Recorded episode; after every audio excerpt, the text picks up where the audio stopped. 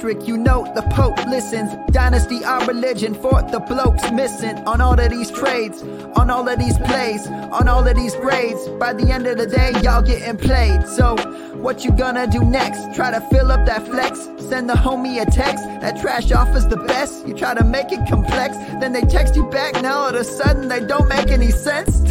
Broaden your horizons, boy. Dynasty's not for the Simons, boy. These trades not for consignment, boy. Respect your opponent, y'all some piranhas, boy. This my advice from me to you. Open up your cute little podcast queue. Search up GOAT District, my dude. Pop it in your ear, man. Y'all know what to do. It's the. And I always be traded, traded, traded. And I always be traded, traded, traded. And I always be trading. Y'all try to betray them, but first you gotta bait them. Fish.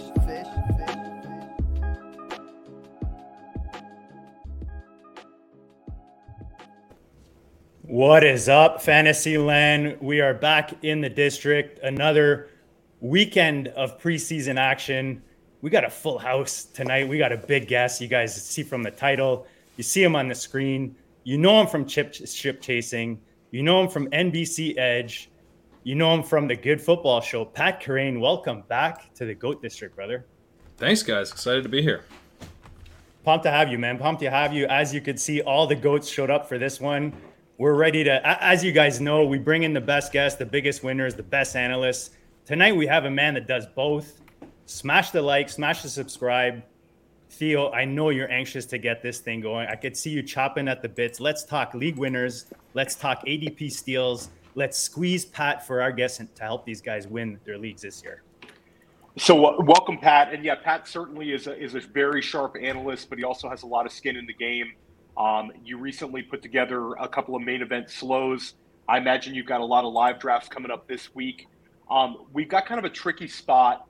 Uh, Dan and I split some teams. Andrew and I split some teams. Um, it's that that 106, that 107, and Dan kind of pushed the the 108 in there. Um, what has kind of your been your optimal approach um, with respect to the to that like middle of the first round position um, and trying to maximize your build? Maybe talk about your your your strategies in the first round and also how you would follow up in the second round with that sort of a strategy. I completely agree that that's the tricky spot. I think you know if you're at six, the optimal approach is to to pray Ja'Marr Chase false. You know, because it's like once that doesn't happen, you really are. I mean, and it's flat. I think it's sort of positionally flat uh, because you could take Kelce, you could take a Diggs, uh, Ekeler, but then I think the next round is kind of positionally flat too because you might have Kyle Pitts come back. Deebo's in play. There's lots of running backs there, and then the third round I think is also somewhat positionally flat because I like Waller and Kittle, uh, who are pretty much always there at that spot in the mid third, at least one of them, and then a ton of wide receivers that I like there, and you know maybe you could get an Etienne or something. So I think it kind of comes down to how you want to play it at tight end would be like the first major question. Um, I think the thing that I'm more worried about is getting boxed out of receiver in round two than I am uh, running back because I think there's some really good running backs that you can get in the middle of round two. You really can't get boxed out of a round two running back, I think. So that pushes me maybe a little bit more towards playing it through Diggs. Um, but you know, Ekeler's tough to tough to pass on. So I, I think I'd rather be at 108 than 106 and let a couple other people make that tricky decision and probably still get Diggs and then come back get one of the better running backs and then you're probably still before the major tier break at wide receiver. Although I've seen what I consider the tier break to happen as early as like 304. So, um, but in that worst case scenario, you could maybe still land Waller or Kittle. Um, so yeah, I probably I kind of lean towards making sure I get the receiver first. Uh, but I, I think you can kind of play it any number of ways, and and that approach for me comes down mostly to feeling really comfortable with getting Pitts in the second, or really comfortable getting Waller Kittle in third, or you know playing it a little cute and trying to get one of them to come back in the fourth. I don't feel the need to really prioritize Kelce because I know I have those backstops. Yeah, and, and I, I think you brought up a, a good point about how potentially the flatness um, makes the 108 a little more appealing um, because you also might get exposure to somebody who could potentially be there in the second round that is going to go before you'd pick when when you have that that 106. Is that kind of how you're seeing it too, Dan? Like Dan, and we have a 108 we're in a football guys slow right now. Um, we were happier getting that than six. I'd imagine you you felt the same way. Yeah, a little bit. I mean, I I don't love any of those six, seven, eight, nine. Um, and, and it's for exactly the reasons that Pat said. I mean, it's just you know, you're you're picking into a a, a flat area um, when you're coming back in the second round. Really, CeeDee Lamb is probably the only receiver you've really got a shot at. Otherwise, you're going to be either pushing up, uh, you know, Deebo or Tyreek or Mike Evans or somebody like that, which I don't feel real comfortable doing. So you're you're almost pressed into taking uh, a tight end or a running back in the second round unless CeeDee happens to fall for you and you know which is fine i mean if you want if you want to do a you know two running back build or something like that you could do it but yeah I, that's that's why i end up on Diggs a lot of the time um, and there are even times where i'll just I'll, I'll just say screw it and i'll take lamb up there uh, with that first pick and then uh, let things come back around and you know take one of the best running backs what it, you know i'm just trying to mix it up so i don't end up with too much Diggs exposure there yeah, that's what we did in our main, Dan, in the 109. We think we were really hoping for Diggs and really thought Diggs would come. And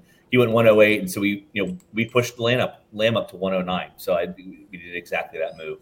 I guess the, the one question I have for you, Pat, is you know how often is Pitts going to actually make it back to you know that what 204, 205 uh, with, with his well with his literally one catch tonight, first play of the game or whatever, absolutely smash. Didn't think he'd even come back in the game. I think they put him in for like one goal line play, uh, and and then that was that for Pitts night. Are we are we going to see mid second round pick still, or is that going to be uh, more of a unicorn than he is? Yeah, I mean, that's, I think that's a great question and kind of changes up things in the second round if you can't get him. We got him in our first main event. We had the 105, and we got him to come back. Um, mm. Then we've since prioritized him. We took him. We took him over Andrews in one draft. Uh, out of the 110, we went. We just locked up Pitts. I think it was kind of a co-managed draft where I, I probably lean Andrews there, but no problem taking Pitts. I think uh, you know he should be he should be more. You should not be able to get Pitts in the late second. Like that just seems like unfair. I'm actually glad when it does have some other drafts late. I'm like you know like I don't want the the uh, yeah. early part of the board to have access to that combo. It just it just feels kind of screwed up. So. Uh, yeah, I think it's only natural that Pitts' ADP will rise. Uh, as as far as a bet on talent, you know, he it's just such a such an easy click for me. Uh, the the profile was so good coming in. What he did as a rookie, so impressive for a tight end, um, and he basically plays wide receiver. So I, I really like Pitts, and I think he will probably continue to move up. Follow up to the question: potentially, if you went with a running back running back start out of the middle of the first round here would you still consider going Kittle or Waller in the third? And do you think you could kind of make up for it at wide receiver if you went running back, running back, tight end um, in potentially a tight end premium format like the FFPC? So we actually had this happen uh, out of the eighth spot. Uh, Diggs went. Andrew, you took Diggs, so thanks for that, buddy. You took him six. Uh, then the Kelce. Board. Yeah. Kelce goes, and then we got Ekeler eight. Najee came back in the second round, so we went ahead and picked him. Both Andrews and Pitts were gone. Um, so you're just in that spot where, yeah, it's Deebo or Tyreek, or you grab a running back. Felt like the value was good enough on Harris there. And then in the third round, the real decision point was, are we going to get two boxed out a receiver here? And I think maybe in a year, like a year or two ago, probably would have gone with the tight end, feeling more confidence that we would have been able to get the receivers in five, six, at four, five, six, seven. But that's not really how drafts been going this year. It feels like the late fifth, there can be a real tier break before you pick again.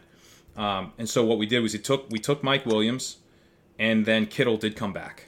So we, we played it a little cute at tight end, but it didn't burn us. Um, and I feel really good that we did that because we got Elijah Moore in the fifth. That was basically I think sort of the last of that tier and then you know we just we had to rip a ton of wide receivers to feel okay at that position. I, I find you, you, I find you still have that challenge, guys. Even if you're not necessarily going tight end early, like Dan and I are football guys. You know, we we managed to get Etienne in the fourth, so we got three running backs in the first four rounds, which I know is not popular in this crew, but and then we and then we went quarterback in the sixth because we stacked Juju and Mahomes. So again, if you're going heavy, a, lit, a little heavier running back early, whether you take a tight end there or not, you're still wondering like, do I want to hammer quarterback early now? I need to to catch up a bit at, at receiver, or are we comfortable? Because like you guys said, like some we threw up a board earlier. I think it was um, Andrew, and you know there there was that fifth round where it just pisses yellow, and then all of a sudden, mm-hmm. like you said, Pat, you're into the ne- the next tier of receivers. So you kind of got to manage that, you know, as you go into those those deeper rounds if you do not uh, address the receiver position heavy early. Um, I wanted to, if any, if ever, everybody's good with kind of the structural question here, I wanted to backtrack to Pitts. We also play NFFC. We have a lot of NFFC listeners and people watching right now who play predominantly NFFC, and also some FFWC uh, players. How would you approach Kyle Pitts um, in the in a non tight end premium. Like, are you thinking that you should push him up in this format, or are you kind of looking to take him when Andrews goes? Then that's kind of like a trigger for for Pitts. Um, where where are you at on that, Pat? So I've been drafting a lot on Underdog and DraftKings and in Best Ball, and there was a period where you could consistently get Pitts in the late third, on underdog, and sometimes there was like another kind of smaller window where he would fall to the like 402, 403 range, and I just was I actually changed like my whole tight end strategy around that. I was like, I'm going to take less Kelce. I'm not ever reaching for Andrews. You know, like getting Pitts in that range, and that's just half point PPR. I just think was such a smash. Um, and on DraftKings, he typically goes more like the early third of the two three turn now.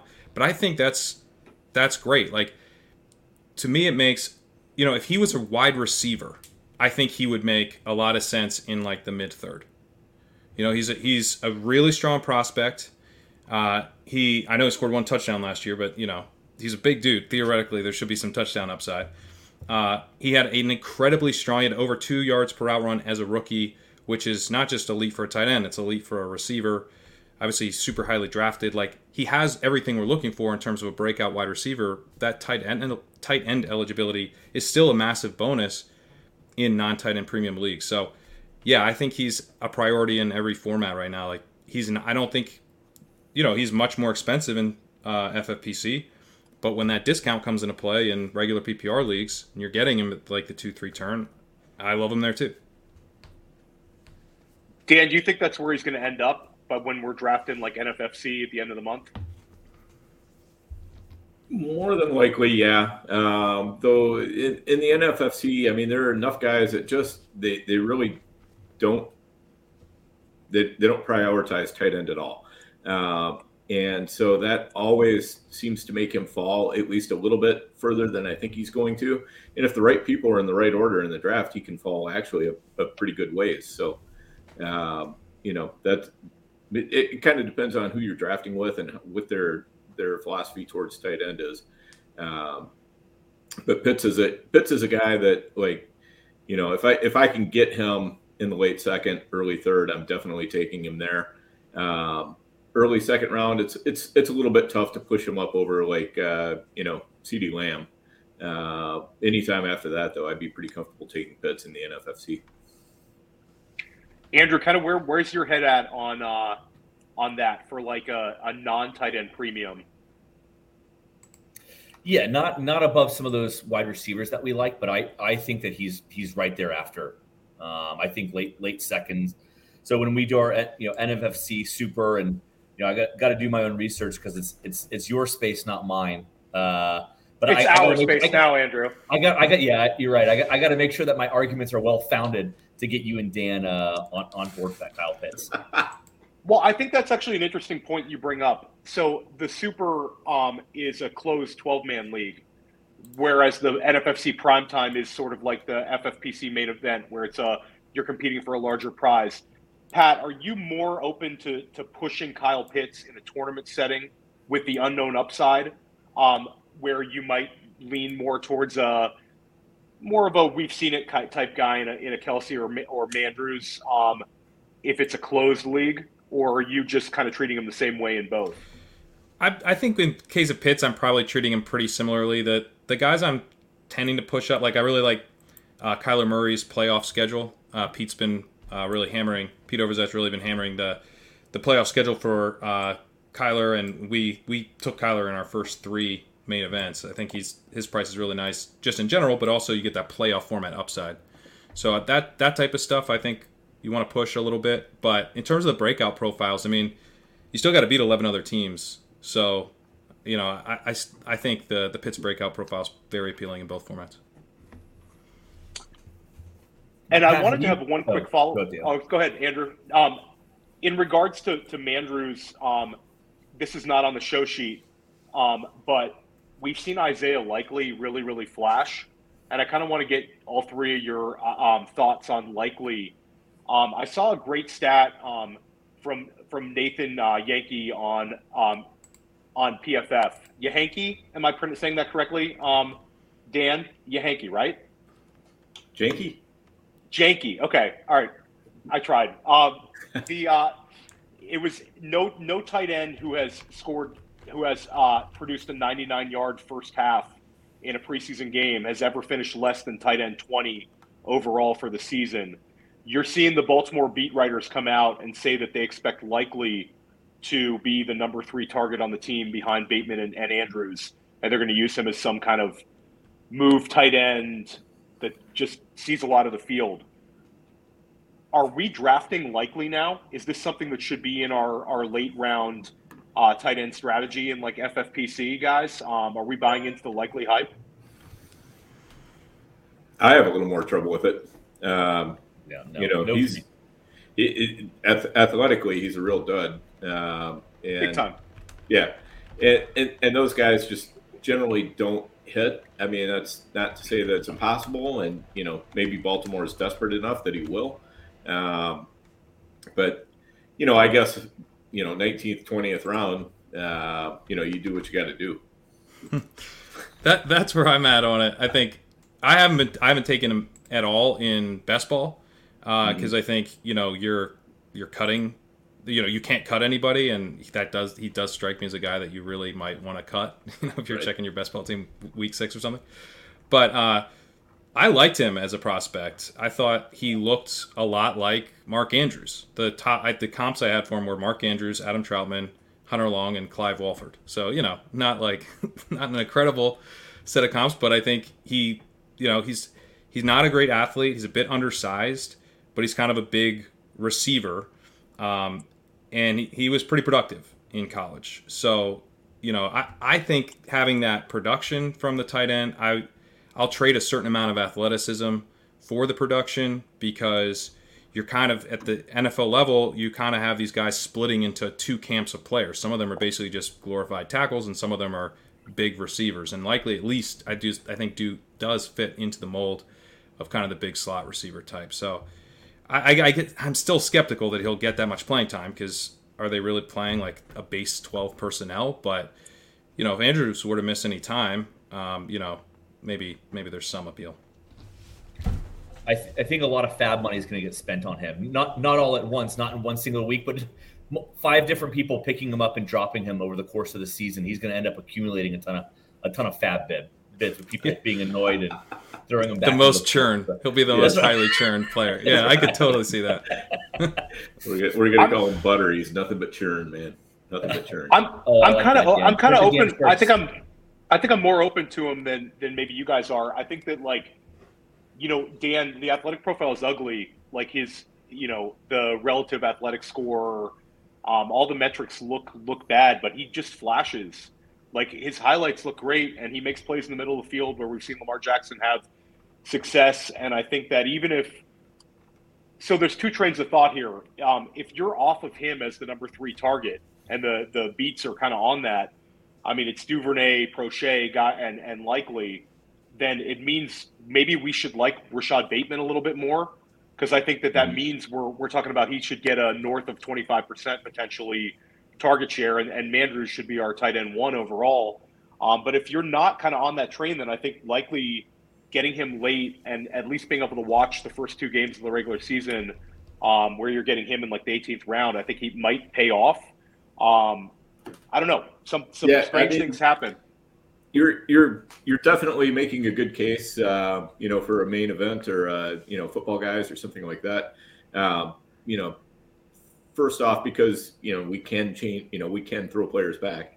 You know, as Pat was saying, I, I've been drafting mostly best balls lately, so you know I've kind of been on the same thing as Pat. You know, where I'm just like, yeah, I just I I, I can't make my button hit the finger or Yeah. finger hit the button on that, but. Um, you know, I, I, I do think it's a good point that, um, you know, they probably are going to play a lot of 12 personnel. I mean, you know, basically the way that they went out and drafted this year and everything else tells us that they plan to play a lot of 12. And if they're going to do that, likely he's going to be on the field as one of the, the tight ends in that. See, I was thinking it would be like Andrews and a blocker, but if they're going to be, you know, if they're going to be throwing Andrews and likely out there, uh, you know that definitely does change things a little bit, and you could you could you could see your way to him being the the third target, especially since Duvernay and Proche haven't really done anything over the past couple of years already. Yeah, and the, the likely stuff. I mean, he was very productive in college, but he was also really efficient. Uh, he had 2.99 yards per route run in his final season, which is an elite mark. Uh, he had 2.42 yards per route run over his career, which uh, was what Mark Andrews had in college. Kyle Pitts was at 2.36. So, like, he was efficient and productive as a pass catcher, which I definitely think should get him on your radar. But I, I like the point about Bateman. Like, uh, Hayden Winks did some research on yards per route run showing that, you know, if guys are in two tight end sets, or if there's only two wide receivers on the field at a given time, like the wide the yards per run for the wide receivers it tends to be higher because they're not competing against as many wide receivers. So, you know, if you think about it from Bateman's perspective, if they're pulling, I know it's like Devin Duvernay and James Proche, not exactly the best wide receivers that are coming off the field, but still, like a wide receiver's coming off and a rookie tight end's coming on, like it's probably easier to get a target for Bateman in those sets than you know at a three wide receiver set. So it, it probably slightly should boost Bateman.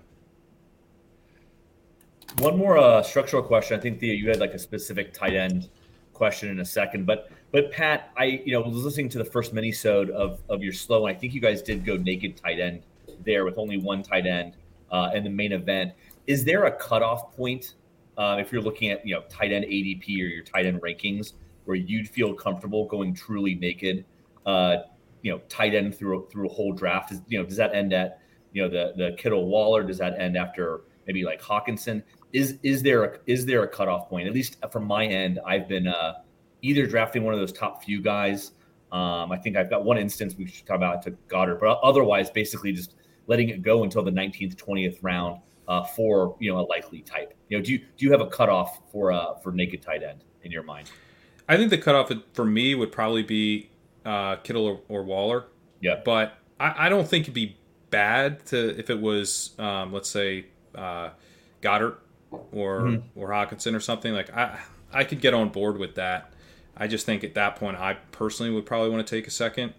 Um, but it, one of the things in adjusting to the FFPC format has been like one of the surprises has been you know you really can find tight ends on on the waiver wire. Yeah.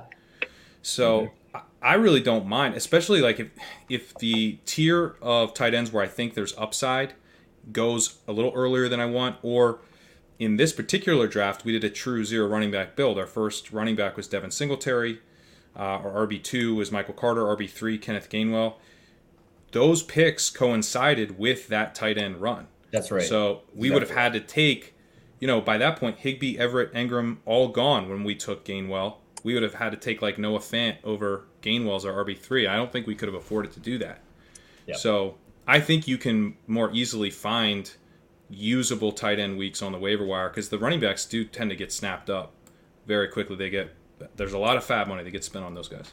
That's right. And I think that's just more like structurally of what's happening with how you draft your team in the first, what, eight, 10 rounds kind of dictates it's probably a better move to be missing on those tight ends in 11 through 15. You'd rather be taking the wide receivers, the running, or probably more likely the running backs in those in those rounds. So yeah, that, that's that's what I've been finding myself doing. D- Dan knows uh, it's a pretty bad dad joke, but I've just been you know saying uh, you know let the tight ends do do, do their best Tom Brady uh, impression with the free free falling.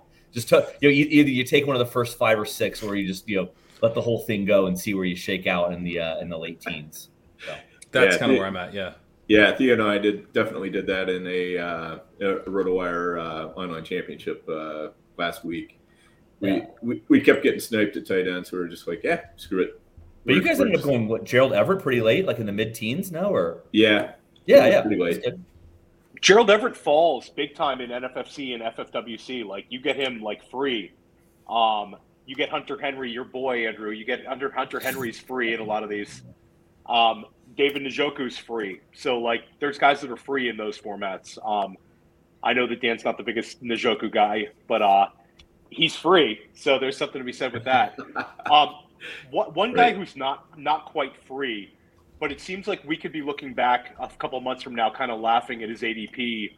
Um, last night at an FFWC draft, mind you, it's a four point passing touchdown uh, format where the quarterbacks get slightly pushed down because of the two flexes. I got Pat Mahomes in the eighth round. Uh, he's going at like the four five turn on underdog right now. Is the fantasy community correctly pricing Mahomes? He's like QB three almost everywhere, and once in a while he goes a little little further down. Uh, perhaps somebody takes a Lamar Jackson ahead of him. Are we missing? Are we mispricing him? Like a truly elite talent that that this is the cheapest he's gone since you know his breakout um, first year starting in Kansas City. Or do you think this is something that could really come back to bite us? Pat, kind of where are you at on Mahomes? we like almost have to be mispricing him, right? I mean, it feels like the. I think one of the issues is that some of the quarterbacks, I, I don't really get the way the quarterbacks are being drafted this year. Like Josh Allen goes, and then like two or three rounds pass, and the next guy will go, and I'm not that much more confident in Allen than the other guys. So you you know you have a chance to get Herbert, Mahomes, Lamar, Kyler, much later. Um, you could throw Hurts in there. So I, I don't have as much Mahomes as I'd like because, like I said, we were prioritizing Kyler. Um, but I mean, you could see this being a massive season for Mahomes. There's no reason that he needs to take a step back just because the targets aren't going to funnel as heavily to one elite talent. Like, I think in some ways, like the offense should be very functional with Marquez Valdes-Scantling as a deep threat. He does that particular skill quite well. I don't I don't really see him developing into like a ton more than kind of that the the one trick pony deep threat, but that keeps defenses honest. I think Skyy Moore has a lot of upside, especially as the season goes on. Juju, the reports have been very strong on him. Kelce's still Kelce, so the offense I think is set up to continue to really, uh, you know, be driven by Mahomes. It's built completely around Mahomes. They it's Andy Reid. Andy Reid. Andy Reid is going to run a pass first, a pass heavy offense. Uh, there's really no reason I think to get nervous about Mahomes. It just feels he just feels underpriced. Um, I think you know I, I have a lot of exposure in best ball. I feel like I, maybe I'm not being aggressive enough in the main event because, uh, like I said, getting getting Kyler, getting Herbert. I think we have one share so far, but I'd like to have more at these prices.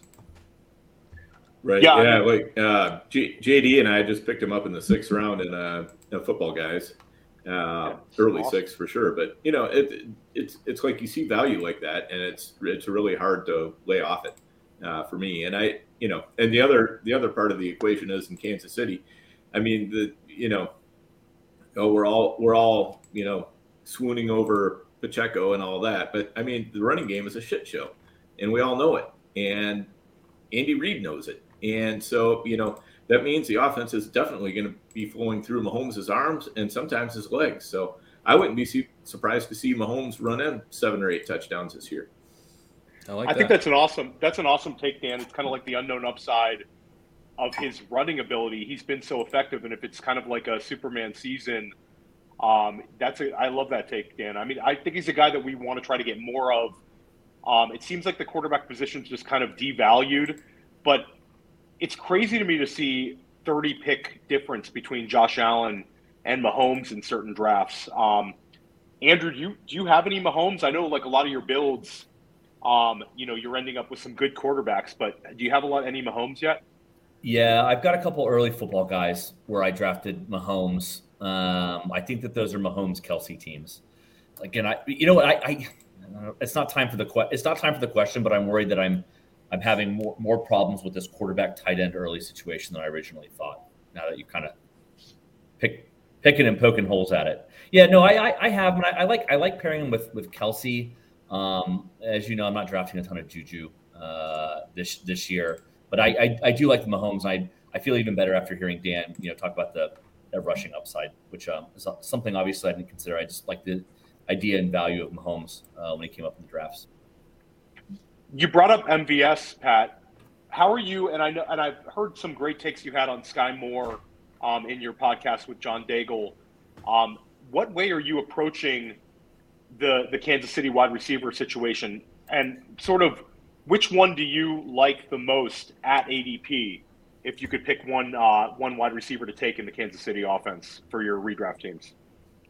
For a while, it was MVS for best ball because uh, you know I just feel like he's going to have his weeks, you know, and he's going to be out there. I don't have to worry about him. I think you know earning a role or whatever. Like he's, I think going to have a very specific season long role in the offense. For season long though, I haven't been as, I mean, picking when to start him doesn't seem that fun. So I like I like betting on Skyy Moore as this kind of breakout bet. He was a really strong prospect. Uh, kind of has everything you're looking for, except for the fact that he went to a small school. But then, you know, the fact that he was a three-year player, getting a chance to get drafted in the uh, in the second round, that's a rare profile. We we rarely see that. Davante Adams, the last guy like that, to come out of a non-power five school as a three-year player and get drafted in the second round. Uh, now, I mean, he could take, could take three years to turn into anything like Adams did. Uh, so I do think there's a you know still a red flag with the the small school profile. But I mean, he was awesome in the intermediate area of the field. He was terrific after the catch. That YAC ability was not gadgety stuff. It was you know kind of the stuff I think that'll work really well in an Andy Reid offense. You know, it's getting him the ball over the middle on slants and kind of staple routes and that type of stuff. Uh, Dwain McFarland has shown that he was one of the guys who had, was really efficient on kind of NFL staple routes, uh, you know, like slants. So he's someone that I think is, you know, the eighth round type of value. You can probably afford to to sit on him for a few weeks and wait for him to come on and kind of be this late season hammer. But honestly, I've not been on Juju very much in best ball. He is someone that I have been interested in in the main event because I think the range of outcomes is probably fairly wide on him and I think the upside is is really high. Uh, if he is the guy from a few years ago, and I think there's reasons to be skeptical of that, but if he is that guy, I mean, it could be awesome. And I and he's not priced at a level where like you absolutely have to have him be a star. Like if you miss on a fifth round pick, you can survive that.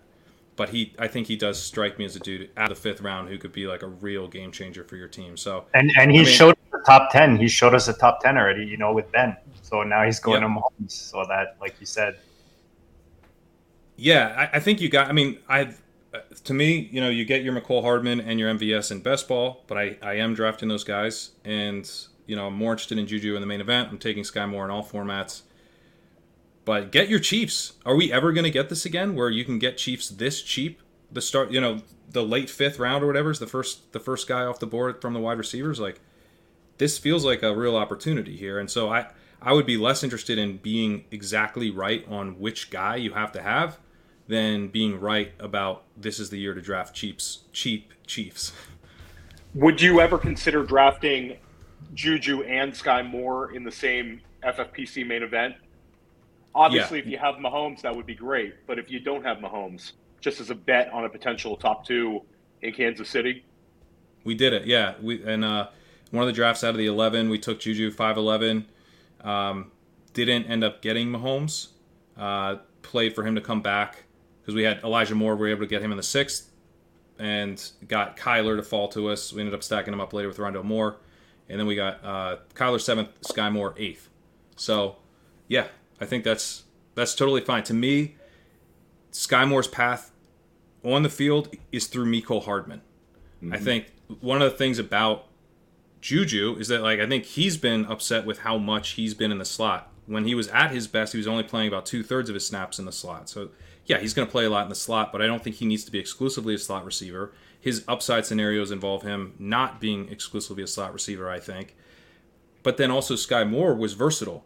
He played both in the slot and out wide throughout his college career, and he had some of his best production while out wide. So both guys, I think, need to be in the slot some, but you can have them kind of rotating with which guys outside and which guys in the slot, and they can be on the field together. I think with MVS is kind of a clear cut, you know, clear out route type of guy, and those guys really operating in the shallow and intermediate areas and racking up a ton of targets.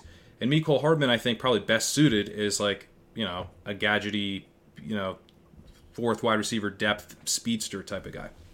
Th- thought experiment, Pat. Two two v two, your favorite. And I think I know the answer that you do. Would you would you do Elijah Moore and Kyler, or Mahomes and what Olave or Aiyuk? Would, would you trade that to get the Mahomes paired up with the Juju and the uh, and the Skyy Moore, or would you keep it the way that you did with Elijah and Kyler? I think Elijah and Kyler. Um, although, I mean, I I don't know. I'm open to the idea that that Mahomes and Aiyuk is the better pairing. That feels very close to me. I guess it's, it's tight. It's tight. Yeah. It, it, Moore's it's, exciting tight, though. Yeah.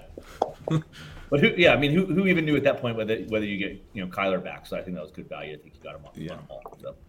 Yeah, and the and the Kansas City uh, strength of schedule against pass defenses weeks 15 through 17 is you know it's it's pretty pretty tasty. Uh, you, you're going at Houston, Seattle at home, Denver at home. Uh, you know, and we know that uh, Kansas City and Denver can definitely shoot it out sometimes. So, uh, you know, it's not as if that that's destined to be a low scoring game or anything like that. So, uh, you know, I I just I I like that uh, you know that championship run schedule um, and being able to stack up a couple three Chiefs there. How are you handling the running back position right now in Kansas City, Pat? What's going on with your boy Rojo? I, well, you asked about Kansas City, so I don't know why we're talking about Rojo. Where's my air horn, man? Where the hell's my air horn? Oh man. Uh, yeah, I mean that. it feels tougher uh, for me. I, I don't think Clyde Edwards-Helaire is very good, so that makes it it tough. I mean, he's, you know, there was probably some really good prices on him early, but he seems to be moving up. Um, but I don't really know why. If Pacheco's you know displacing everybody, I don't know why he'd stop with Rojo. Um, so I don't know. I feel like I kind of missed the boat on Pacheco. I don't like chasing him up. I mean, I've seen him go on the seventh, and he like consistently goes in the ninth now. I don't. I don't want to be chasing him up there. Um, I know he's fast and everything, and he's a bigger dude, but he was he was not productive. Um, and I've seen clips and stuff of him like missing obvious holes and not running the right plays. So it does. it seems like maybe he really is the new Rojo, you know. Uh, but I for me right now, I'm like I think McKinnon's the way to play it. You're getting he's fallen. Like everyone's like, well, McKinnon Yes. basically like they're gonna cut both Rojo and McKinnon's like no, they're not gonna they cut one of them. You know, and it's not, and it's probably Rojo. The guy has not played any snaps in the home. So McKinnon, you get a chance to see what his role is week one. You can throw him back at his you know late double digit prices. It costs you nothing, and CEH has been particularly bad in the passing game, which is weird because he was kind of drafted to be this passing down back, but he's not been efficient at all. He's consistently gotten passed by other backs, including McKinnon last year in the playoffs on those passing downs. So, you know, you can play McKinnon as this kind of, you know, standalone value receiving back, but maybe kind of like Darrel Williams, he starts to earn more and more over this, the course of the season. So, uh, it's become McKinnon for me of the way to play it. If CH were to fall again, if the Pacheco hype got really out of control, then he would become interesting at a certain point. But uh, he just has to be really cheap for me because I'm very dubious of his talent level. Pivoting over, the second round wide receivers have been kind of like a cheat code um, the last few years. You've seen a lot of big breakouts. Besides, like the obvious names like Ja'Marr Chase and, and Jaylen Waddle, um, who are your favorite second year wide receivers to target right now in drafts? Um, are, and are there any under the radar type second year guys that you think people should be a little more excited about? Yeah, we talked about Bateman. We talked about Moore. I like I like both those guys. Uh, I think Kyle Pitts is basically a second year wide receiver. You should think about him like that. Waddle's pretty well priced. I, I don't think he's like a smash where he's going. I think, you know, very appropriate uh, ADP, but I like him. Uh, I think DeVonta Smith is like a little undervalued. Not someone I really expected to be on, but he's going, you know, there's a pretty big gap between him and Moore usually. And uh, I like getting him where you're getting some upside that maybe his role has changed from last year. He's a deep threat last year. It's not really who he was in college. I think maybe AJ Brown helps change his role to where he's seeing more kind of intermediate targets. There's obviously scenarios where he just gets buried by AJ Brown, um, but he's he's priced at a level where you know you can survive that and take the upside swing on him. The under the radar guy, I would say, is probably Rondale Moore. Um, I think specifically for you know the main event football guys, really any kind of managed leagues, like we're going to get a lot of information on him in week one, right? Like last year they didn't play him at all, but I think it was actually kind of smart that they didn't because what they did is they kept Christian Kirk in the slot, and uh, they did not move Kirk to the outside once DeAndre Hopkins was hurt. Kirk was playing very well in the slots. They kept him there. They brought in Antoine Wesley. That kind of boxed out Rondale Moore. But now with Kirk gone, they've got Marquise Brown. They've got AJ Green. Both those guys very much outside wide receivers. It makes all the sense in the world to have Rondale Moore playing a full time role out of the slot. If we get that, I think very bullish. If we don't get that, maybe wait around a week two. But like we're we're cutting bait if he if he's not playing a full time role very early in the season. He's definitely not going to be playing a full time role when DeAndre Hopkins gets back. So you get a lot of information week one. You also get a lot of information over the first six weeks just about how good he is, how efficient he is. And if he's very efficient, then I think maybe it's AJ Green who sees his playing time reduced considerably when Hopkins is back, because that would kind of make sense to keep the slot guy in the slot and have DeAndre Hopkins playing a lot on the outside. That's a pretty sweet three wide receiver set if Rondale Moore is as good as we thought he might be coming into the league. So he feels like someone who's got a really strong ceiling for uh, the price. I mean, a really high ceiling, I think, for the price. He gets you off to a fast start. If you need a wide receiver there, uh, you know, maybe you went a little more running back heavy up front. I mean, he he could have a lot of production over those first six weeks, uh, and then you also have multiple kind of obvious exit points where you're like, you know, that he's not been what I thought he was going to be, and this is a clear point where he's not going to be a roster clogger. He's not going to be, you know, one of these rookies that you know, I like drafting rookies, but sometimes you hold on to them for too long because you don't know whether it's time to move on yet. So he's he's a really nice, uh, well priced second year guy, I think. And Where and would Pat, I'm- where would you, I'm sorry. Go ahead, Andrew. Well, I was, I, st- stupid comments. Let me get out of the way, Theo, and then you can go. And I know JD has a promo. J- Pat, I'm just glad you guys are finally on the the Pitbull, the Mr. Worldwide brothers, the Wan'Dale and the Rondale. So you know, obviously, I'm, I'm, I'm all over that. I lo- lo- love love the Pitbull brothers. All right, Theo, real question, you go, and then promo. Where would you be comfortable pushing Rondale Moore, uh, like in in FFPC? Where would you be comfortable drafting him that you think you get a good return on your investment? And the the, the you know because you see certain boards where wide receiver might get pushed up, certain boards where it falls. Where are you comfortable taking Rondale Moore? Uh, I think by like the eighth round, you can you can do it. Um, I probably wouldn't do in the seventh, but I think by the eighth, we had a decision in like our first draft where uh, we wanted. I, I kind of was more on Chase Claypool, and Ben Gretch was very much you know thinking like, well, hey, let's talk about Rondale. Um, or maybe we go running back to play for Rondale, but basically, you know, Rondale should have been the guy there, not Chase Claypool. Obviously, this is before the Pickens emergence. Uh, so clearly, in retrospect, I really wish we went more there. But even at the time, I think Moore was probably the right decision.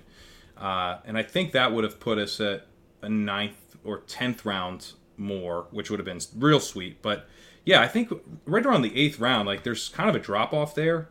Um, and so yeah, I think he's he's fine in that range. Cra- crazy Hopkins right now being disrespected. I just picked him up in the ninth round of a, uh best Oh, ball wow. tournament on on FFPC, the 125 buy, and stacking him with uh, Murray and, and Marquise. But uh, I Love find he's being disre- disrespected big time. If you can get him at a value, grab him.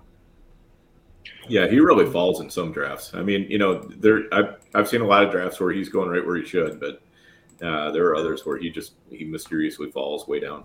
Dan, let me just throw in. Uh, sorry, Theo. I gotta. I got. to Andrew was trying to help me out, and then I totally threw it off the rails with with my my uh, looking at my board here. But uh, we gotta we gotta give a quick word to our partners uh, at the FFPC guys. In the descriptions of the of the show, the comments of the show, I've posted all the links uh, to our partners, myffpc.com, where you play against the best, play the best platform. And I, and I gotta say this, their app right now is awesome.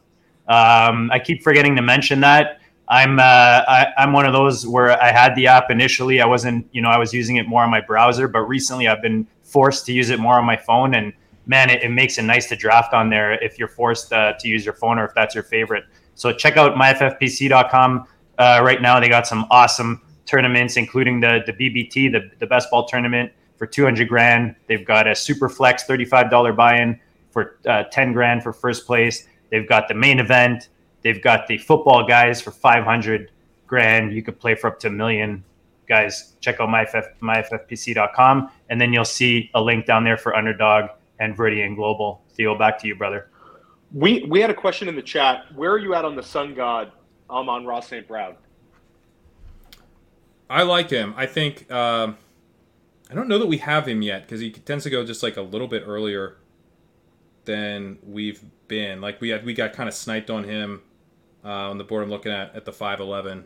He went five ten. Uh, I we would I personally would have been arguing for him over Juju. So I, I'm a fan. Uh, he does seem to be kind of moving up. One of these guys I'm probably not getting enough of because he's moving up boards. But yeah, I think like the type of profile that you do want to bet on, even though is very boom bust. But one of the thing, the weird things about him was that he was a really strong prospect if he got draft capital. Then he didn't. He was a day three guy, so that kind of put me off of him more than I should have been. Um, but now that he's produced, the team clearly views him as like a key piece of the offense. Like that's sort of some of that draft capital, right? Like a team assessment is backing him and everything, and you know he's got the opportunity part locked in. It seems like.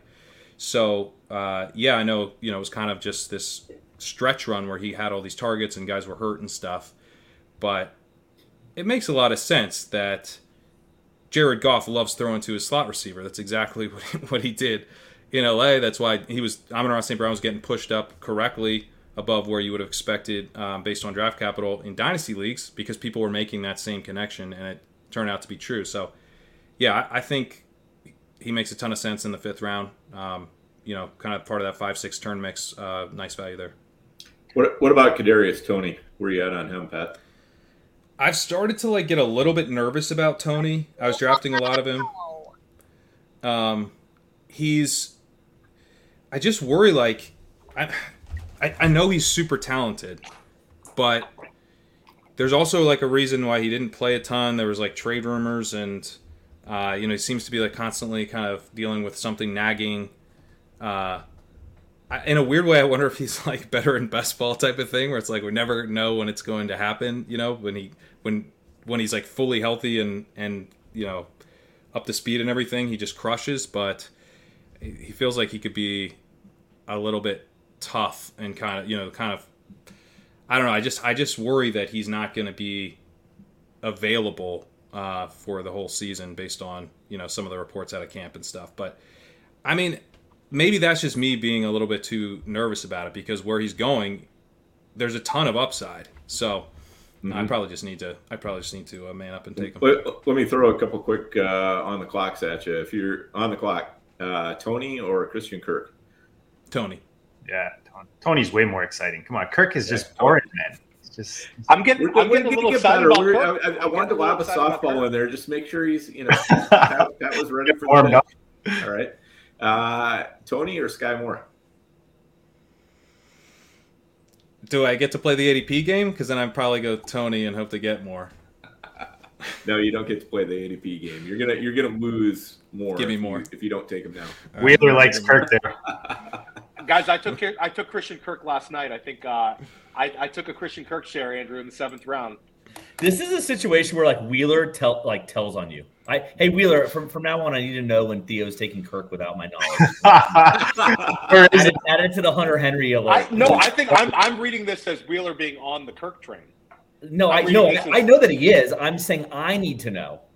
Yeah, I'm not. No, I, I took him. I took him last night. I'm just kind of warming up to the fact that I think he's going to get peppered with targets. I think he's got a, a, a path to wide receiver two land.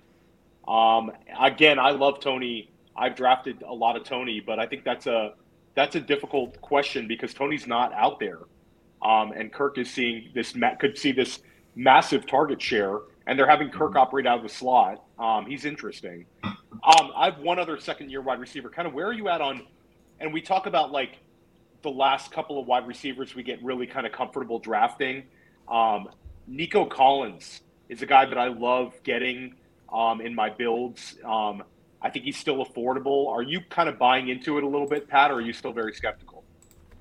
I haven't really been buying into Collins as much. Uh, it's not an offense I want a lot of pieces of. He wasn't that good as a rookie. wasn't terrible, but he's kind of in a like yards per route run type of bucket where I was like, you know, he's he's sort of like Donovan Peoples Jones or something, or it's like really, you know, you, he's going to be probably um, basically a bet on athleticism, and you're hoping maybe he's like Terry McLaurin or something, but because he didn't really really flash as a rookie, uh, I'm not like super excited about him given the offensive context. And Brandin Cooks has shown that he can earn a ton of targets and really be kind of a target hog there. So, uh, and to be honest, I think Brevin Jordan might be. I've you know it seems like he's actually going to get a lot of playing time, and he's like a legit receiver from the tight end position. So, uh, I actually don't know if it's quite as wide open in terms of the secondary target as as people might assume. My my most owned tight end on FFPC, Mr. Brevin Jordan. Let's get him Man, if, if, if, if Brevin is the second most targeted guy on Houston, we are all way, way too low on him.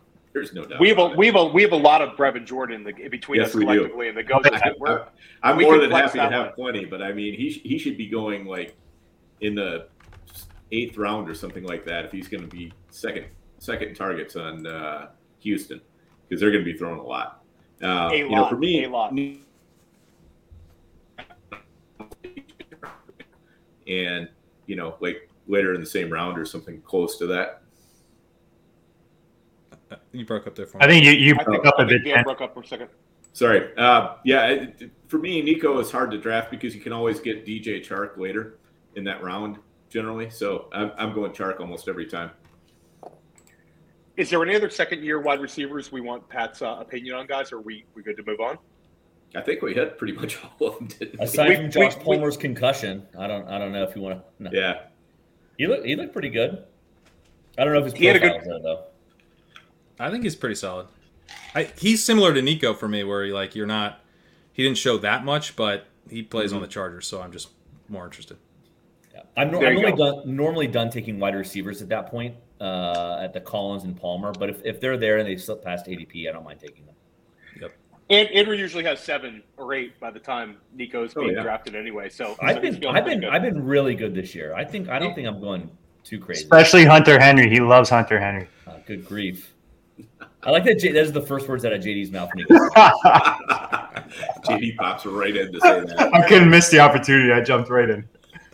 So one one player who seems kind of universally loved. You can't really find an analyst who's kind of off of him. I, I took him at the and I, you know full disclosure, I took him at the two three turn in an FFPC main. Um, it's Michael Pittman. Is he a player that is maybe being drafted at the the peak of his outcomes though? Like, does that kind of factor in where, you know, let's say you're drafting from the one or the two spot, and you really want to put a hammer on top of a you know Taylor or McCaffrey build. Is is Pittman that guy? Um, what what way are you approaching Michael Pittman right now, Pat?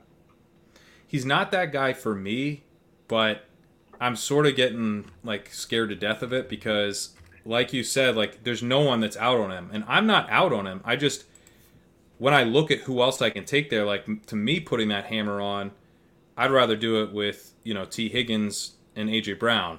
Mhm. than- Same. or- I love DJ Moore. You know, like if he was going where if it was like Michael Pittman or Mike Williams, I would be taking Pittman, and I feel good about it. But Moore's ADP has also made it tougher because I like Moore more than Pittman, and, and maybe you know not maybe I'm clearly on an island there, but uh, it, it just makes it tough where it's like I want to get my I think getting more exposure is really nice right now because I don't get why his ADP hasn't moved up more with Baker Mayfield.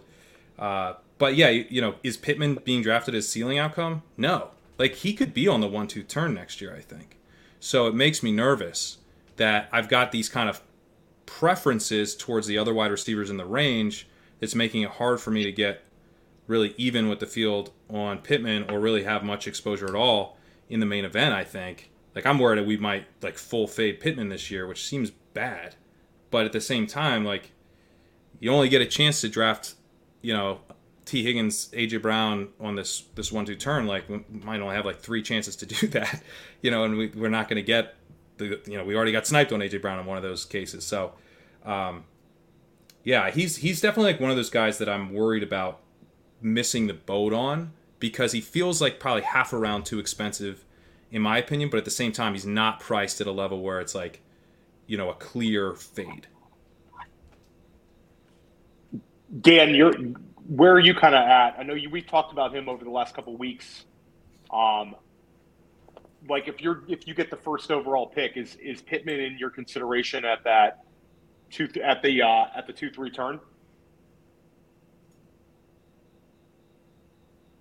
I think Dan might be. Uh, Oh, is he frozen? answer. He might be frozen. Um, There, maybe Yeah, you take, I, I, maybe I you froze take- up. Here we go.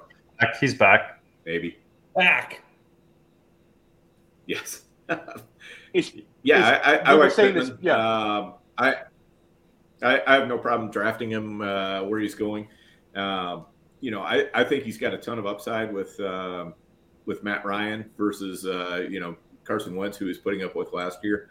Uh, you know, and Ryan Ryan's not afraid to target the crap out of somebody. So, uh, you know, and that's a that's an offense that I think is probably going to be passing a lot more. I mean, Reich has gone, you know, basically gone out and said we don't want to run uh, Jonathan Taylor near as much as we have last year. Um, so, you know, I I get that he's probably not going to be, you know, one of the top three wide receivers, but I also think he's probably not going to fall out of the top eight. So, uh, you know, that's a guy I can I can easily get behind because I mean, you know, sometimes, you know, you don't you don't have to win every single pick. Sometimes you just got to hold serve.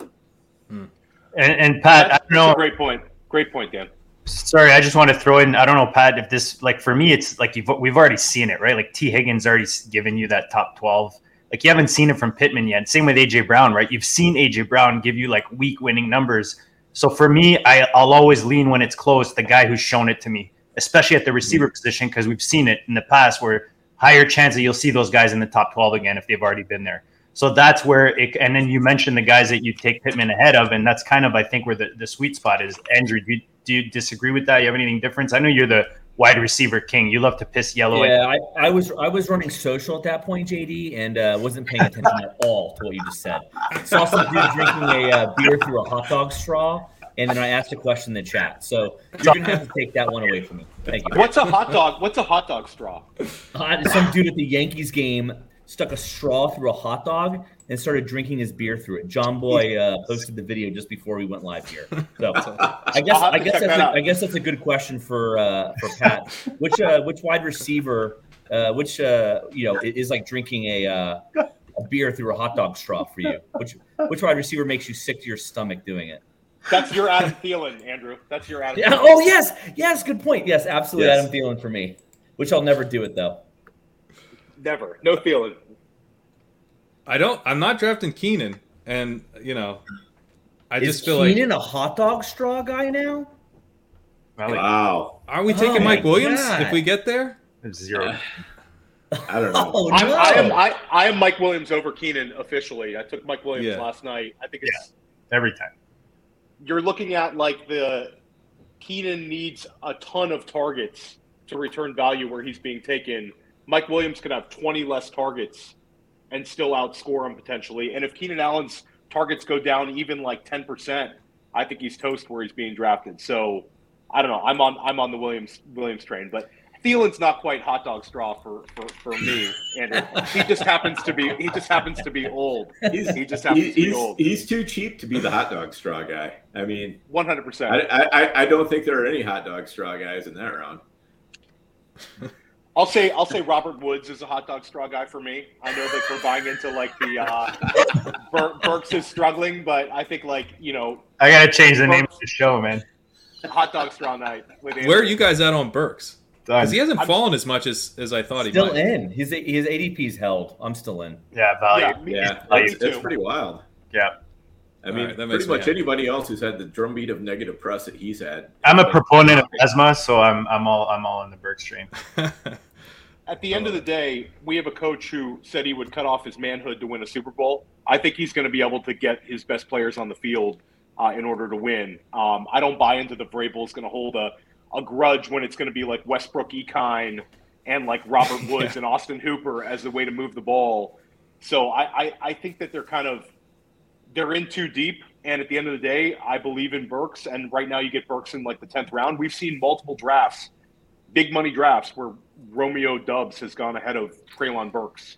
It's crazy. It's so I, yeah, I, was gonna, I, was gonna, ask Pat if he thinks Doubs or, or, Pickens or one of these guys that are that are on fire right now with you know in fantasy land, or, or do any of those become hot dog straw guys? Doubs is, is getting close, right? I mean, it's a day three guy. Uh, Aaron Rodgers was like advocating for not Doubs to start, apparently. so that doesn't seem great.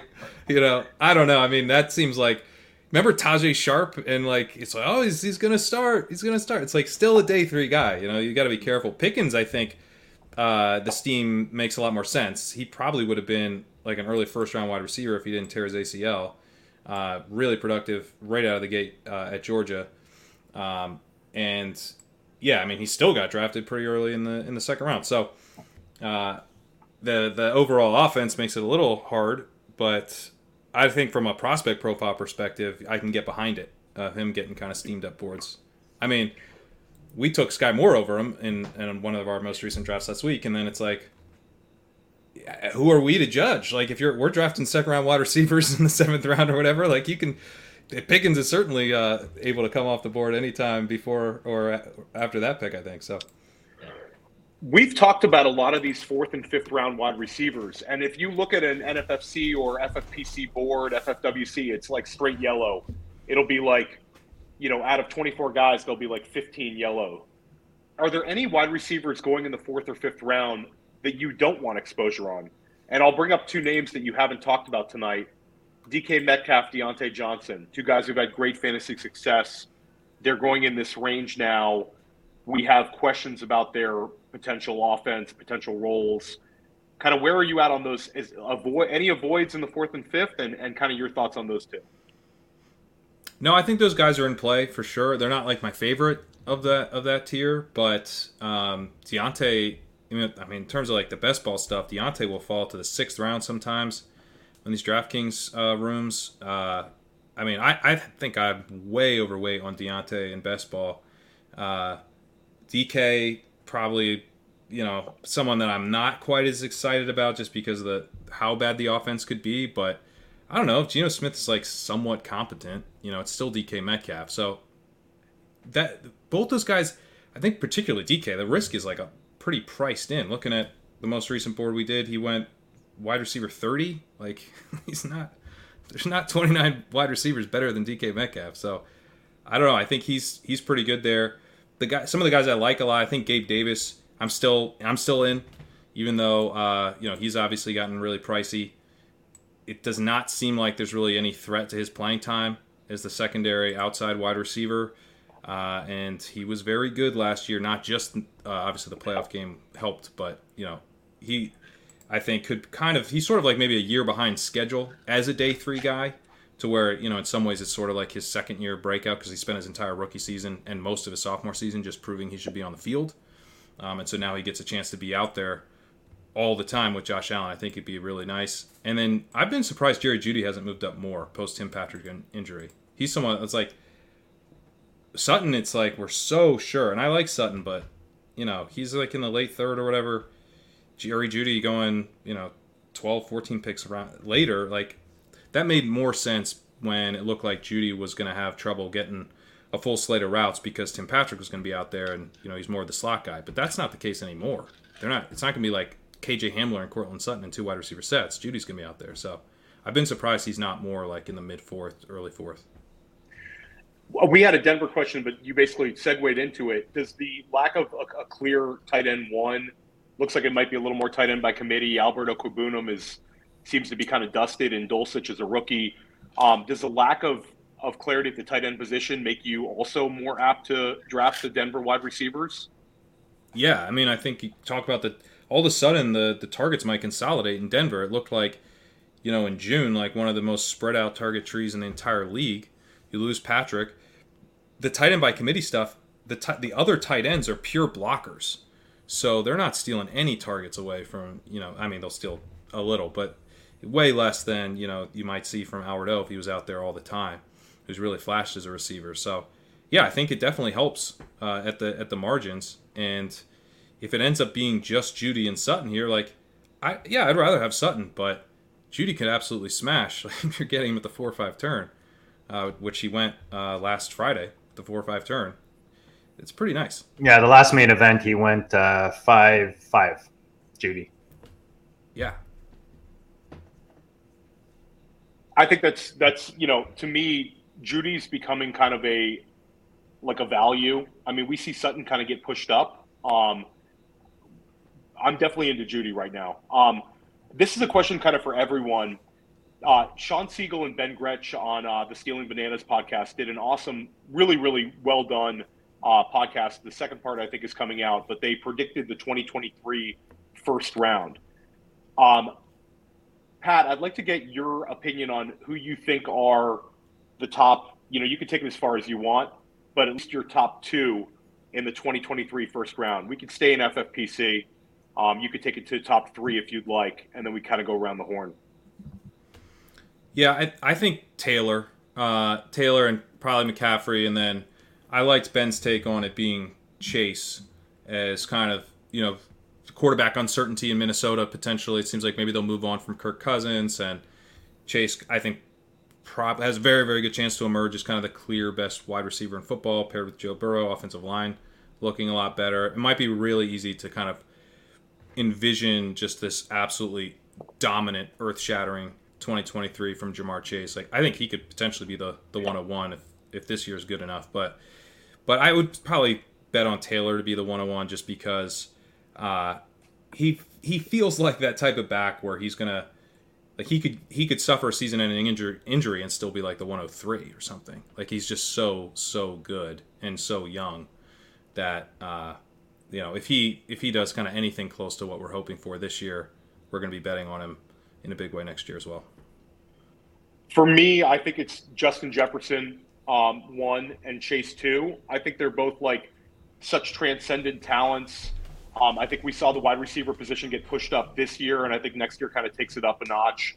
Um, I think both those guys are going to smash, um, and I think it's kind of like one propping the other one up. Um, and I think next year will be bang bang wide receiver, wide receiver.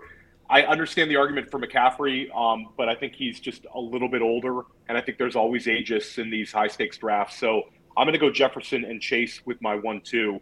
Uh, Dan, where are you at? Yeah, I'm, I'm I'm the same. I mean, you know, this this is barring, uh, you know, like Javonte Williams having some sort of a transcendent season or something like that, which could definitely push him all the way up there. Um, I'm a lot less concerned about Cousins leaving Minnesota. I think, um, you know, with O'Connell there, I, you know, I don't think they're going to push out Cousins unless they've got a really, really good option uh, to replace him with. So you know, I think you know they've always managed to you know find a way to redo his deal so it works for you know at least this year, if not next year. And I think they'll probably find a way to do that again if uh, you know if, if if the offense plays the way that they want it to play. If it doesn't play that way, then Jefferson's not going to be in the picture for 101 anyway. So, uh, you know, I guess the way I look at it is Cousins isn't going to keep, you know, or lack of Cousins isn't going to keep Jefferson out of the 101. Andrew or JD? Yeah, you guys know my love for JJ. I mean, T. I think T. Higgins uh, is what uh, deters Chase from from being the 101. I think I think he's going to be more significant. Uh, we saw it in the playoffs how he just you know gives you those those week winning weeks. I think that'll be more prevalent this week, just as Chase gets more attention. And I mean, who's Justin Jefferson fighting targets with uh, Thielen? We all know what Andrew thinks of him. Irv Smith, we've never seen it. KJ Osborn is nice as a flyer, but you know, so for me, JJ will be the 101 uh, in my opinion. Andrew, you you disagree? No, agreed. I like I like Pitts. I like Dan just throwing out a million names and then just saying Javonte too because I, I, I like him and I and I almost think that like Javonte could be the 101, but like a a false flag 101, almost of like maybe they did it because of like the Broncos season or Russell Hustle and Bustle made a man Russell Wilson, and it kind of looks like it's all Javonte. And and maybe it looks like he's you know in, in line for historic season coming up. And Who, who is that? Who's that Denver uh, back a few years back that you're just CJ Anderson. CJ Anderson. well, Anderson gave you value. This was a guy that never did anything, and he was in Denver, and pretty sure he's Marshall Moreno. Montee Ball. Mo- Ball. oh, good names. Montee Good Ball. names. Montee Ball. That's it. Thank you, Dan. Yeah. Ja- I- I like- I Javonte like to- Williams. Javonte Williams false flag has to be the uh, has to be the, the, the good. No, I don't know. Jav- Javonte Williams hot dog straw. I don't, Yeah. hard to beat. Hard to beat. I don't know. Well, can I ask you guys about where you, how high you think AJ Brown could go? Because I feel like he could he could rise considerably. Uh, I, I love his value right now, man. He's he's beautiful. I have him up there with that top with that uh, after that top tier. I'll, I'll take him.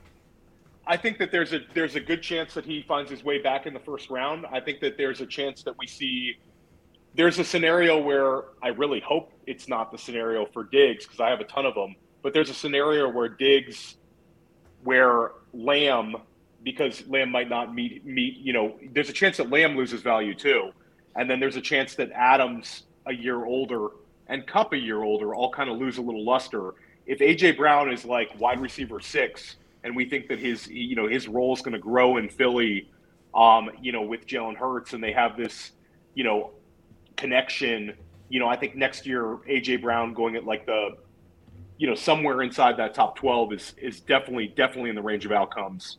Um, I might like that bet more than like, you know, you saying one of the two Miami uh, wide receivers, which I think you know would also potentially be in play with a smash. But I think AJ Brown like I think he'd be right there. And I think if AJ has a smash, a smash season, and Michael Pittman has the kind of season that you are saying you think he could have, and that I'm hoping he has, I still think AJ would go higher than Pittman because AJ's always got the juice, especially with the overhyped sleeper.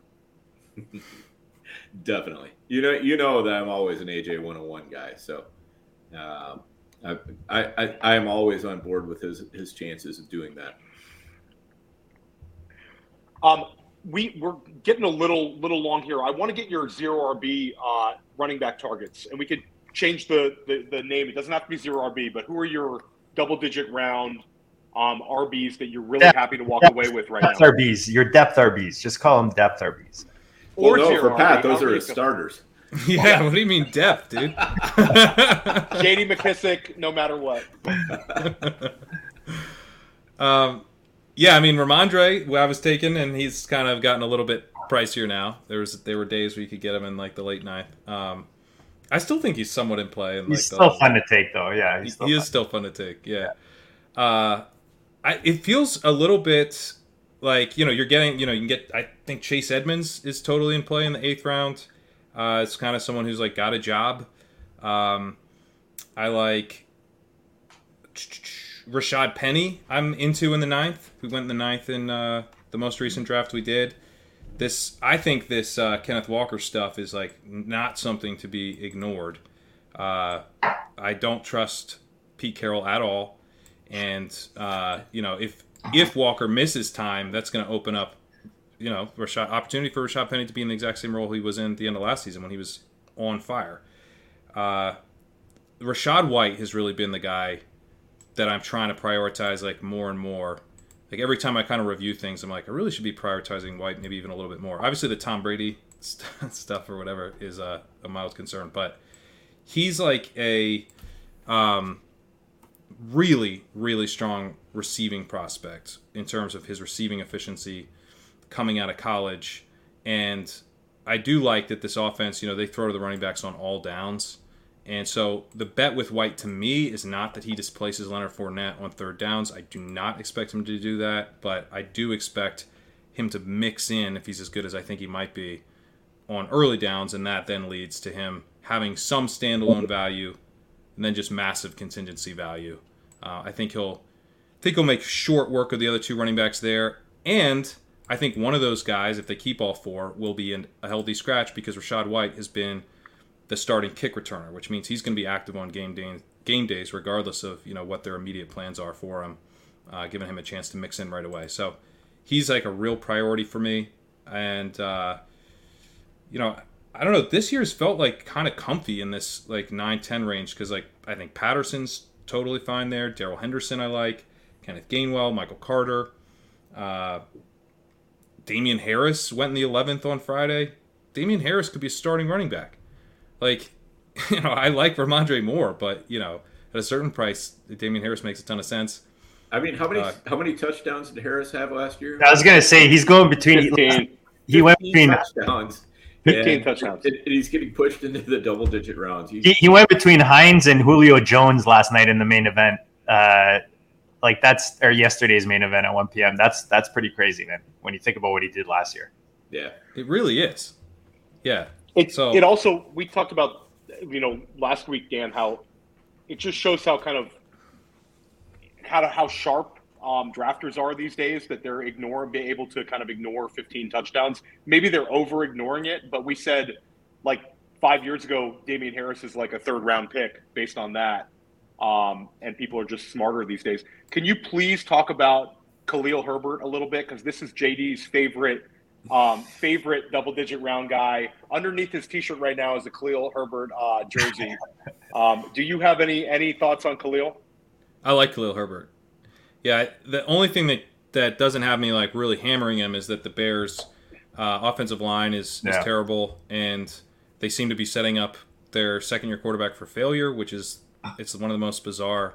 It's been one of the most bizarre off seasons for the Bears that, that I can remember. It feels a little Jaguarsy from last year. I gotta I gotta be honest. I'm I'm getting some bad vibes on the Bears, but uh, and you know obviously the wide receiver room stuff, the you know what's going on there as well. So the overall offense I think could be like terrible, but David Montgomery, you know everything looks real bad for him. You know he's getting special team snaps and everything, and um, I think they're they're changing up the system there in terms of like the the blocking style and everything. So there's an opportunity here, not just with the new coaching staff, but you know potentially better fit for the scheme and everything, where Khalil Herbert just passes David Montgomery, and we know David Mont- Montgomery is limited, right? He makes guys miss, but he doesn't really do anything after that. Um, and you know he's fine in the passing game, and he's not great. So I, you know, Herbert he showed a lot of juice last year. I think. I think he's talented. So he was a guy where like I thought maybe I'd missed the boat on a little bit. I thought there'd be like more steam on him, but probably just because of the general like Bears pessimism, he hasn't really rocketed up as Montgomery has kind of started to to really cool. Uh, so I, I think there's been a really nice opportunity to kind of fix for me being a little bit too low on him, you know, in kind of like June, July. And, and is it possible, Pat, that if because the offense isn't supposed to be good, like you would think this offense is like firing on all cylinders, like Demont is going to have a huge season, right? Whereas, like, you know, this coaching staff obviously coming in, they're they're not necessarily going to, you know, if the if the team's doing amazing, obviously Demont's probably running that ship, but because, like you said, the offensive line's a disaster, the offense looks like a disaster. Maybe there's a higher chance Khalil gets that opportunity to kind of get more of those touches uh, even though the offense does look like it might be a little little shaky. Yeah, I mean, I, they're not. I don't think they're married to any anything or anybody, so Right. Yeah. they could easily just hand it over to to Khalil. Every single Goat District uh, guest since we got done with our rookie draft uh, focused episodes has been asked one question. Besides Ja'Marr Chase, Justin Jefferson, and Cooper Kupp, which wide receiver would be your best bet to finish as wide receiver one overall? And you're welcome to give two answers here. Some some guests have, have given two, or if there's one you want to hang your hat on, um, or a sleeper. Hmm. Well, I, I honestly think I would take AJ Brown. Right, I'm probably the other guy would be Diggs because he's in this he's in this great offense and he can you know consolidate target share and just be more efficient like he was two years ago and and get there. But is it, the ceiling on AJ Brown is really epic. I mean, he's he's incredible. He's his, no one's arguing against the talent. And when you have a situation where uh, you know the situ- the, the situation is keeping the ADP for a particular wide receiver way down below where we'd we'd have the talent.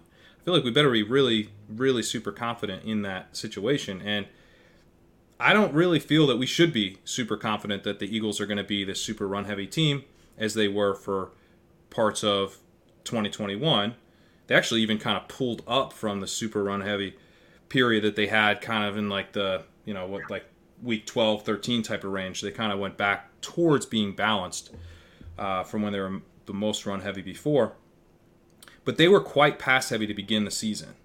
And then, you know, it's a team, it's a coaching staff that philosophically, it's not like these guys didn't come from like the Vrabel school or something. They're they're basically from like the Andy Reid tree, from you know the Reich tree. So I think they would prefer to have a pass first offense. They'd prefer to build you know their their team around playmakers in the passing game, as evidenced by the fact that they just traded for AJ Brown, mm-hmm. and they've got DeVonta Smith now in a secondary role, which I think is good. I think you know he he's a very good secondary option.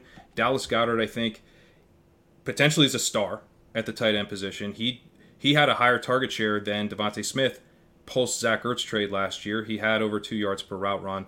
I think he's going to be a lot for defenses to handle if Smith is excelling as a secondary receiver, if Dallas Goedert is an elite tight end, and if AJ Brown is AJ Brown, this team's going to throw a lot. Like, or, or Jalen Hurts is going to have to absolutely suck for them not to throw.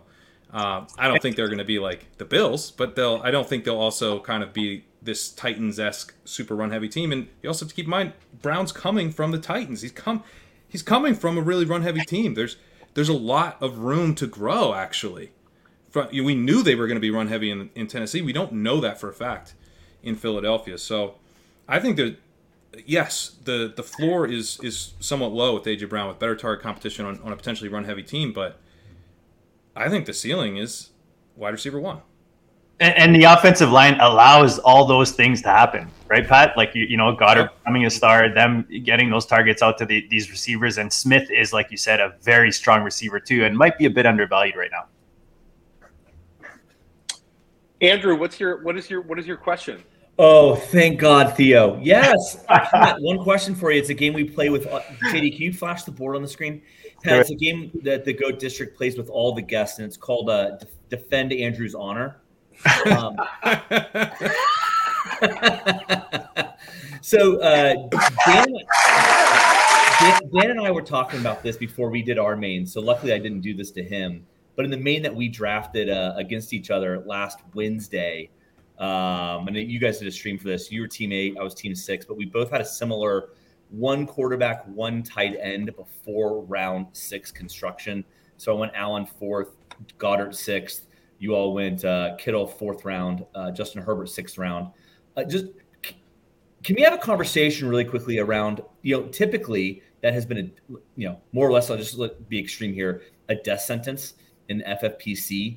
Do you see that still as a death sentence of roster construction uh, this year? Or, and again, leading question here, how I was thinking about it, does the wide receiver tier get kind of flat there in five, six, seven, maybe, to where you have some optionality uh, as to how you want to build that team? And so, anyways, the segment's called "Defend Andrew's Honor" again, so you should probably keep that in mind as, as you answer the question. But uh, so, honest, so wait, what? Honest what are you worried is the death sentence? the, the, early quarterback, early tight end. Like and, I, think, I think, tra- I think traditionally it's, it's been pretty tough, especially through round six. And I think that's just because we've seen maybe it's dead zone, maybe it's just the wide receivers like the Kupp and Deebo Samuel, like last year, absolutely right. smashing. Um, th- and I'll, I'll just say before before you go, not my preferred construction as to what I did there with the Goedert in the sixth.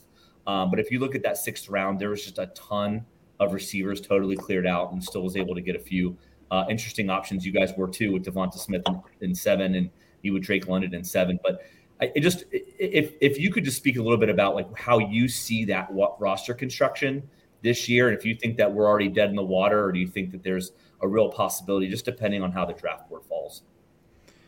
Yeah, like to me, I mean, what were you supposed to do in round six? You know, yeah, like take Adam Thielen. Yeah, like well, take Dallas Goedert. It's fine. Yeah. Hey, yeah, I, hey,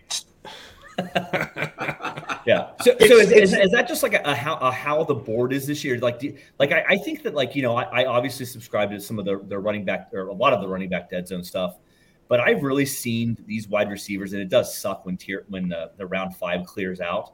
But man, like round six, seven, eight, like I think it's pretty flat, and as long as you can still get a couple of them, uh, I, I'm I'm okay. Like, how, how do you see those couple of rounds there, and like how how just just how flat is maybe six through eight, five through eight, I guess, depending on the, the draft. Yeah, I, I think the running back dead zone stuff, yeah, I, I buy into it as well. And I feel like the market is buying into it in a big way. I mean, it does feel like, you know, a couple years ago, one of these, it's not like all the guys would just hang out there and hang out there and hang out there, but there would be like a couple that would that would slip around, and then you could you could kind of, you know, build in the sixth round, get a guy that you felt really good about after you know two guys you love in the fourth and fifth or something. But here it's like, I mean, we got Elijah Moore at the end of the fifth. It feels like you know this whole tier's going off.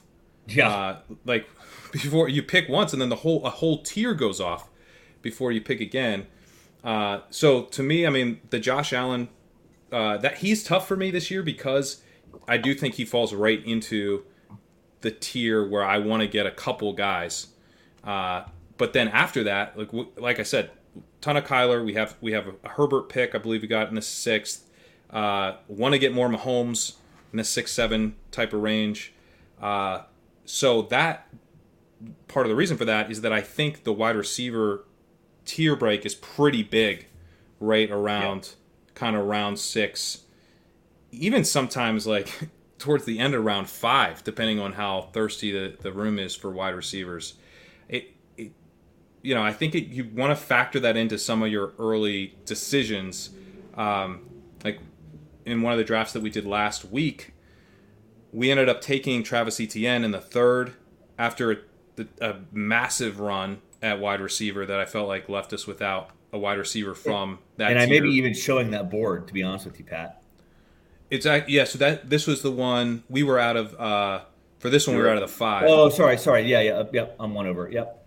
Um, but we on this board we had, uh, we had Tyreek Hill, T. Higgins, Michael Pittman, AJ Brown, and DJ Moore all go off before our pick at yeah. 305. Took Travis Etienne, and then we end up taking Breece Hall in the fourth round. My like instincts tell me it's fine. You'll get a wide receiver you love in the fifth. Didn't happen. The right. fifth round, it was like basically, you know, we were we were already down to to Elijah Moore, who I like, but like is our wide receiver two there. We ended up taking Godwin, but as our wide receiver two, uh, yeah, Godwin's a pretty tough wide receiver too, given his early season start. So right. I, I think the um, the rooms really do feel like they're prioritizing wide receiver more in four or five. I think kind of point of emphasis for the rest of my drafts is going to be trying to make sure that if I haven't gone wide receiver in the, the first couple rounds, that I want to get two from that range before the tier break. Uh, I feel like there's another tier break kind of at the endish of round seven, sometimes even before that. It starts, I don't know. I've actually been frustrated and kind of you know the hot dog costume thing if we're all trying to figure out who did this. Like why is everyone taking all the wide receivers now? A lot of hot dog talk tonight. Yeah. There is. But it is frustrating when you know you advocate for wide receivers early and yeah, everyone does it. Yeah. i like it. Why okay, do these hey, people could... listen to me? I don't get it yeah. Hey, yeah, you, you, I don't. I don't know if you did a great annoying. job with the defending my honor, Pat, but I'll, I'll, I'll accept it. That was. That I was, think the Goedert pick. The Goedert pick is fine. What I would say is, uh, you know, Josh Allen. You set yourself up to miss this quarterback tier. Uh, so I, I, think it's yeah, always it's always tough to be the first to take a quarterback. Yeah. In one. that's what, that's that's what I said. Like the, in the post mortem was like the problem isn't Goedert, The problem is Josh Allen. Especially, right. especially yeah. when you're in the middle. Especially when you're in the middle, Andrew. Yeah. It's easier to kind of just fit in, you know, slide into that QB run whenever it starts. That's right. right. Yeah, I definitely dodged defending your honor. I will. I will cop to that. All right. Well, well played. All right. I'm out of questions. Then that was it. That's all I really had on the agenda. Theo, where are we at? Are we uh we we let to we good to let Pat go, man? We we we we got no, we're, we're, we got a, we got a lot out of Pat. Tonight. We got ninety out of generous with your time, yeah. We we appreciate that. Um, we're actually at a very a very rare goat district moment where Dan and I are on the clock to, in a team we're combined with, and Andrew and I are on a team on uh, that we're combined nice. with on the clock. And I think Andrew and I might feel better about our what just happened, um, the previous pick, than Dan and I will. But uh, little spoiler yeah. alert, Dan. Yeah. yeah, yeah. Well, I, I, I've already peeked ahead to, uh, to see, and I mean, you know, the guy the guy did what uh, what any like person with a brain cell would do and took Ja'Marr Chase at seven. So leaving us at eight with Whoa. yeah, right. You know, it was like you see Ja'Marr Chase sitting there and you're one away, and you're like, there's no chance that the drafter at seven is going to let Chase by. So, you, you Although know, I do have a, I have a Ja'Marr Chase main event 110 share. I like to flex that on the Go District as, al- oh, as often as possible. Yeah. So my Chase Swift team is. we all we all want right to be in those rooms, Yeah. for sure. Yeah. That's If we sweet. could all be Theo, huh? But the problem is when I'm in that room, I'm I'm at like the 103, so Yeah, that's I totally miss out on it. Hey, JD, one one more T-shirt idea from a T-shirt intern before we go. uh, in, in our main event, Theo Guilds and I uh, have a we, we've we've coined the term uh, Tijuana Donkey Show uh, out of Team Twelve. You- so he's he's an You, absolute mess. you coined that. It's excellent. Nobody knows what it means. Nobody Yeah, so we need, we need some uh. Tijuana Donkey Show shirts, and you can you can pick which graphic you want to put on that, JD. You're more than welcome to, to choose from whatever clip art says. Man, our our uh, we're, we're we're gonna owe our intern a lot of money with, with all that ideas between the graphic designers, the intern. It's uh, these T-shirts are costing a lot. Uh, Pat, this has been great, man. We appreciate you jumping on, guys. Check out. I- I'm sure you already are, but just in case, you know, the one-off that might not already have uh, Pat in their uh, in their Twitter follows at Pat Kerrane. No brainer. I love the good football show. I love that you've you've been uh, added to the roster on there. It's it's definitely added a nice dynamic to it. We all enjoy ship chasing, so we appreciate you tonight, Pat. Thanks for joining us. Share anything else you want to share before we close this bad boy out.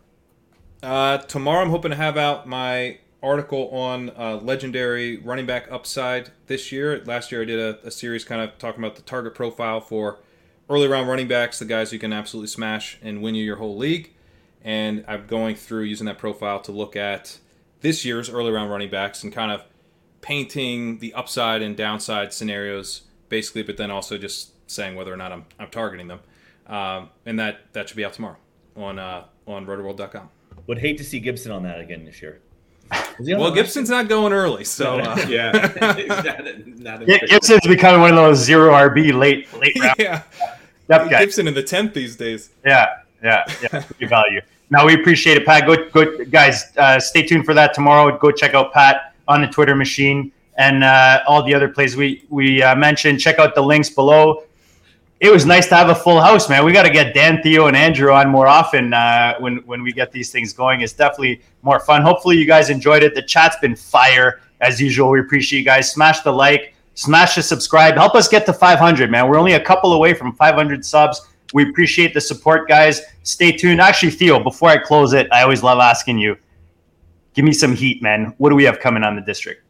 Uh, so this week we're, we're loaded. Um, Pat started us off right. Tomorrow, uh, Dalton Kates is uh, going to be on press coverage with me at 4:45 Eastern Time um, from Yards Per Gretch and also Mojo. Dalton's been on the GOAT District before. Super super sharp. On Wednesday, Dan has fantasy football legend Scott Pianowski of Yahoo um, and another uh, one-on-one press coverage. Uh, and then Thursday, we have one of our most fun episodes of the season where we have um, we have uh, you can't handle the truth, uh, JD. That was a good one. Um, but we have it's a trap, which is an awesome show um, where I think JD, you've been doing this for maybe about three four years now, where we have two big time uh, high stakes players, Noah Riddell from the FFPC streets. Uh, and Tommy Libretti, last year's NFFC primetime and Silver Bullet champion, uh, coming on with uh, the four of us to give our fades this year. So we're going to be giving fades at different points in the draft and different positions. So we're loaded this week. It's going to be a lot of fun. Yeah, it was fun getting re- uh, Noah on. Hopefully, he's got a squat machine ready for us. Uh, you know, guys who tuned in to, with us last time he was on will know what I'm talking about. But this was a blast tonight. Make sure you tune in. We got a loaded week, guys. So make sure you subscribe so you get those notices, and we'll check you all later.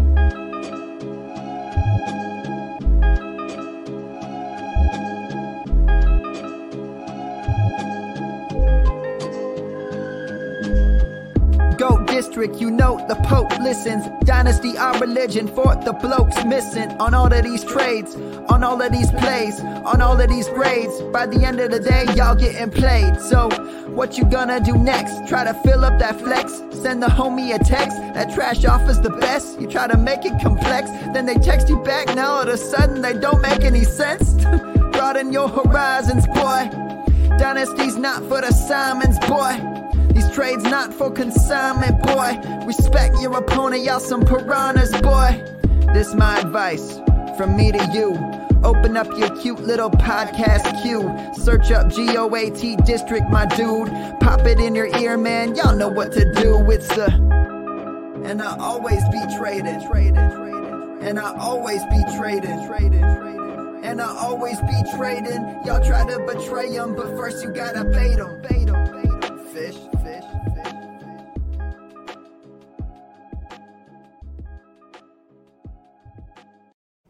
Pat, I totally forgot to to give you uh, props for the best free, freeze face uh, in the game for, for fantasy. freeze shots are, are priceless on, on ship chasing. I, that was part of my intro, and I totally dropped it. no worries. I just saw this hot dog straw video. It's disgusting.